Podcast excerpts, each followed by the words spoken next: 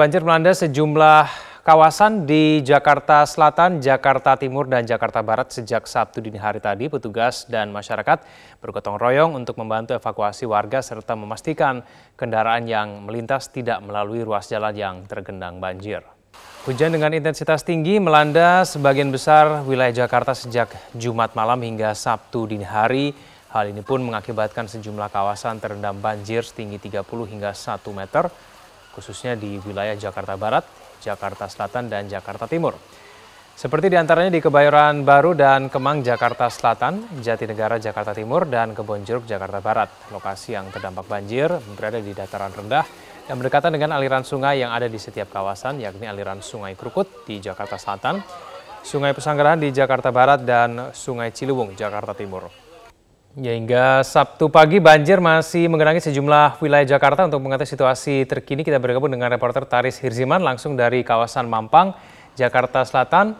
Taris, bagaimana kondisi banjir di lokasi Anda pada saat ini? Ya, kan saat ini kami berada tepat tidak jauh dari tol Jor, tol uh, lingkar luar Jakarta dan bisa dilihat saat ini tepatnya banjir menggenangi ruas jalan tol ini dan terjadi sejak pagi tadi.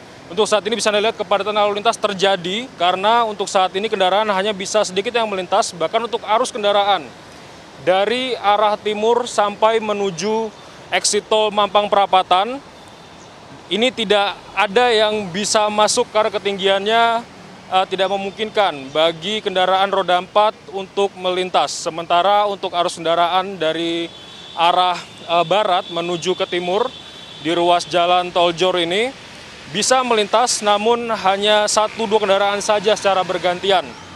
Antrian kendaraan pun tidak dapat terhindarkan terjadi sejauh 2 km kurang lebih di kedua sisi di dalam tol lingkar luar ini.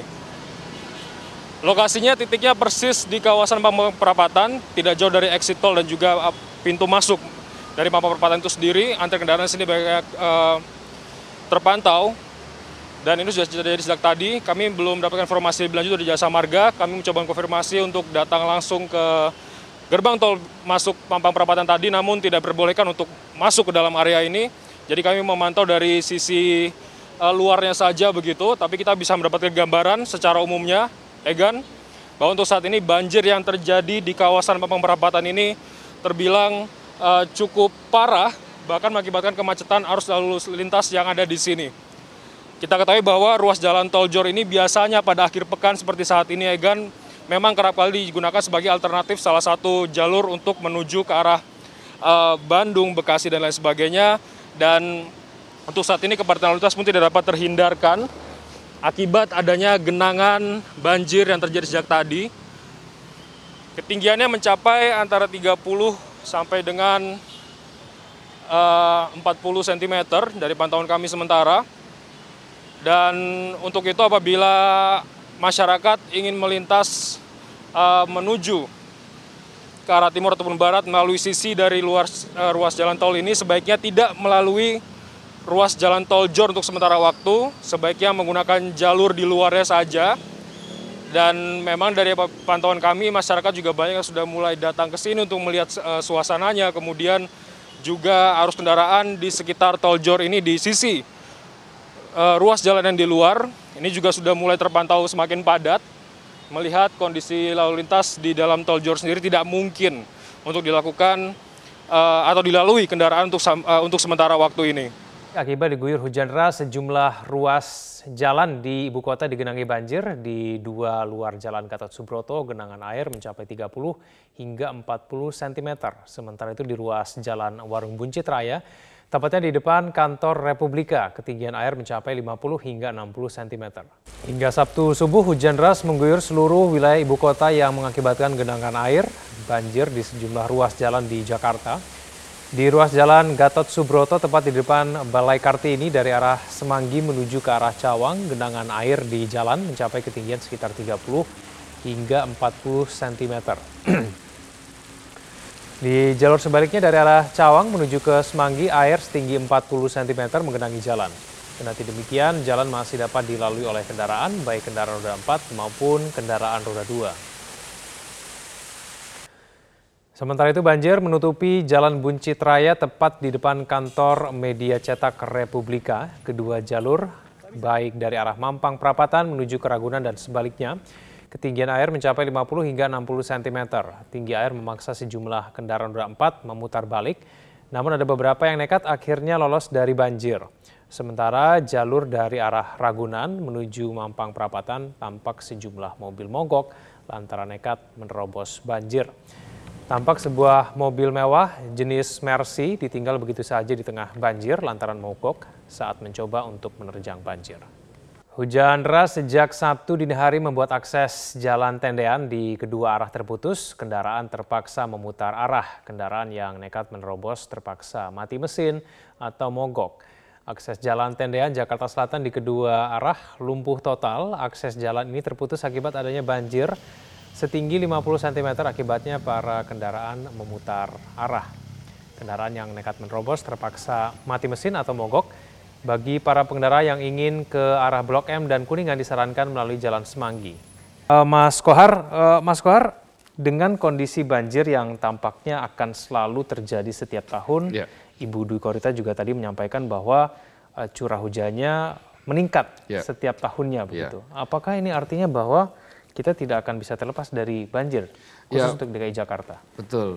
Jadi begini, kita ini hidup di area mm -hmm. yang memang eh, sangat rawan bencana. Mm -hmm. Apakah itu banjir, tanah longsor, mm. kemudian eh, gunung meletus, yeah. erupsi, yeah. Eh, juga gempa kan.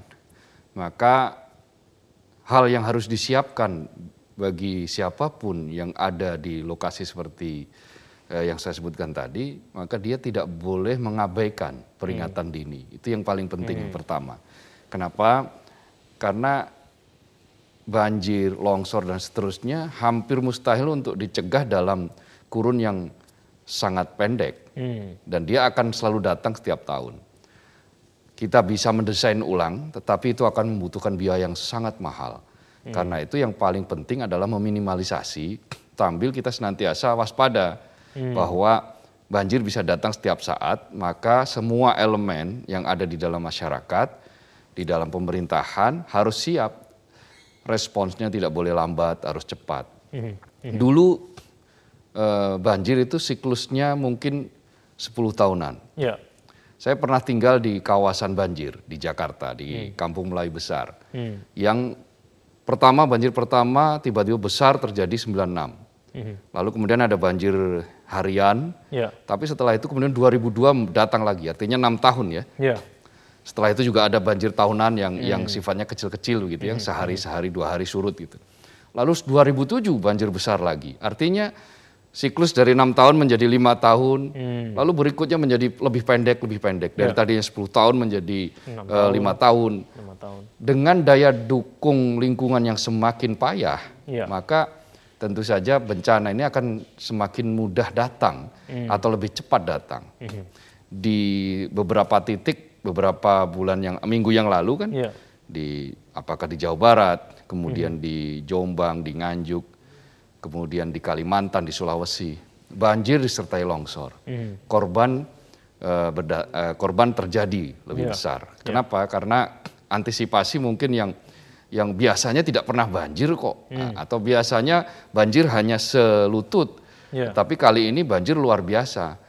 Karena itu peringatan dini dari BMKG harus betul-betul di, dilihat. Sekarang hmm. tidak susah untuk mencari eh, bagaimana petunjuk ya, yeah. petunjuk peringatan oh bahwa ini curah hujan sekian maka ada potensi untuk terjadinya genangan atau yeah. bahkan banjir atau yeah. bahkan banjir besar. Yeah. Nah BMKG juga sudah punya uh, toolsnya mm -hmm. untuk memberitahu ini kepada masyarakat, mm -hmm. bisa melalui uh, media uh, mainstream, televisi, mm -hmm. radio, koran, uh, kemudian portal, mm -hmm. tetapi kan juga mulai masuk ke media sosial. Yeah. Banjir juga melanda perumahan Pondok Hijau Permai, Rawalumbu, Kota Bekasi, Jawa Barat. Intensitas hujan tinggi sejak kemarin hingga Sabtu pagi membuat 800 kepala keluarga yang berada di 3 RW perumahan Pondok Hijau Permai, Kota Bekasi, Jawa Barat dilanda banjir. Ketinggian air ini bervariasi antara 70 cm hingga 1 meter. Banjir selain disebabkan intensitas hujan yang tinggi, ditambah luapan air kali yang berada di perumahan warga meluap karena tidak dapat lagi menahan debit air. Selain itu, ditambah lagi dengan letak geografis perumahan yang berada di Cekungan, salah seorang warga yang terdampak banjir mengatakan perumahan yang ia tinggali memang sudah menjadi langganan banjir setiap musim penghujan datang. Selain itu, waduk yang disediakan oleh pemerintah kota Bekasi tidak bisa menahan debit air sehingga meluap ke rumah warga. Hujan yang terjadi sejak Sabtu dini hari menyebabkan banjir di kawasan Ulu Jami, Swadharma, tepatnya di bawah jembatan layang Cipulir, Jakarta Selatan. Sejumlah kendaraan roda 2 maupun roda 4 terpaksa berhenti dan memutar arah karena tidak dapat melewati kawasan ini. Banjir setinggi 1 meter ini disebabkan oleh luapan kali Uangan akibat intensitas curah hujan yang tinggi. Warga yang ingin melintas terpaksa menggunakan gerobak dengan biaya Rp10.000 hingga Rp15.000. Namun ada juga sepeda motor yang mogok akibat nekat melintas wilayah yang menjadi langganan banjir jika hujan deras terjadi. Ketinggian air diprediksi masih akan naik mengingat hujan di wilayah Jakarta dan juga Bogor masih terjadi hingga Sabtu pagi itu akibat dari Grand Kota Bintang. Hmm. Itu kali sini kan kita ada 12, hmm. di sana ada penyempitan menjadi 6, 6 meter. 6 meter. Itu yang tadinya itu kali itu lurus, sekarang dibelokkan. Ya berarti debit yang di sini di sana nggak memper, memper, mempersulit untuk keluar di sana pak. Okay. Terutama gorong-gorong, hmm. apalagi posisi sekarang kan, kan udah nggak bisa nampung lagi dengan debit sekarang. Hmm. Karena dulu itu kan dibuat belum belum ada perencanaan pembangunan.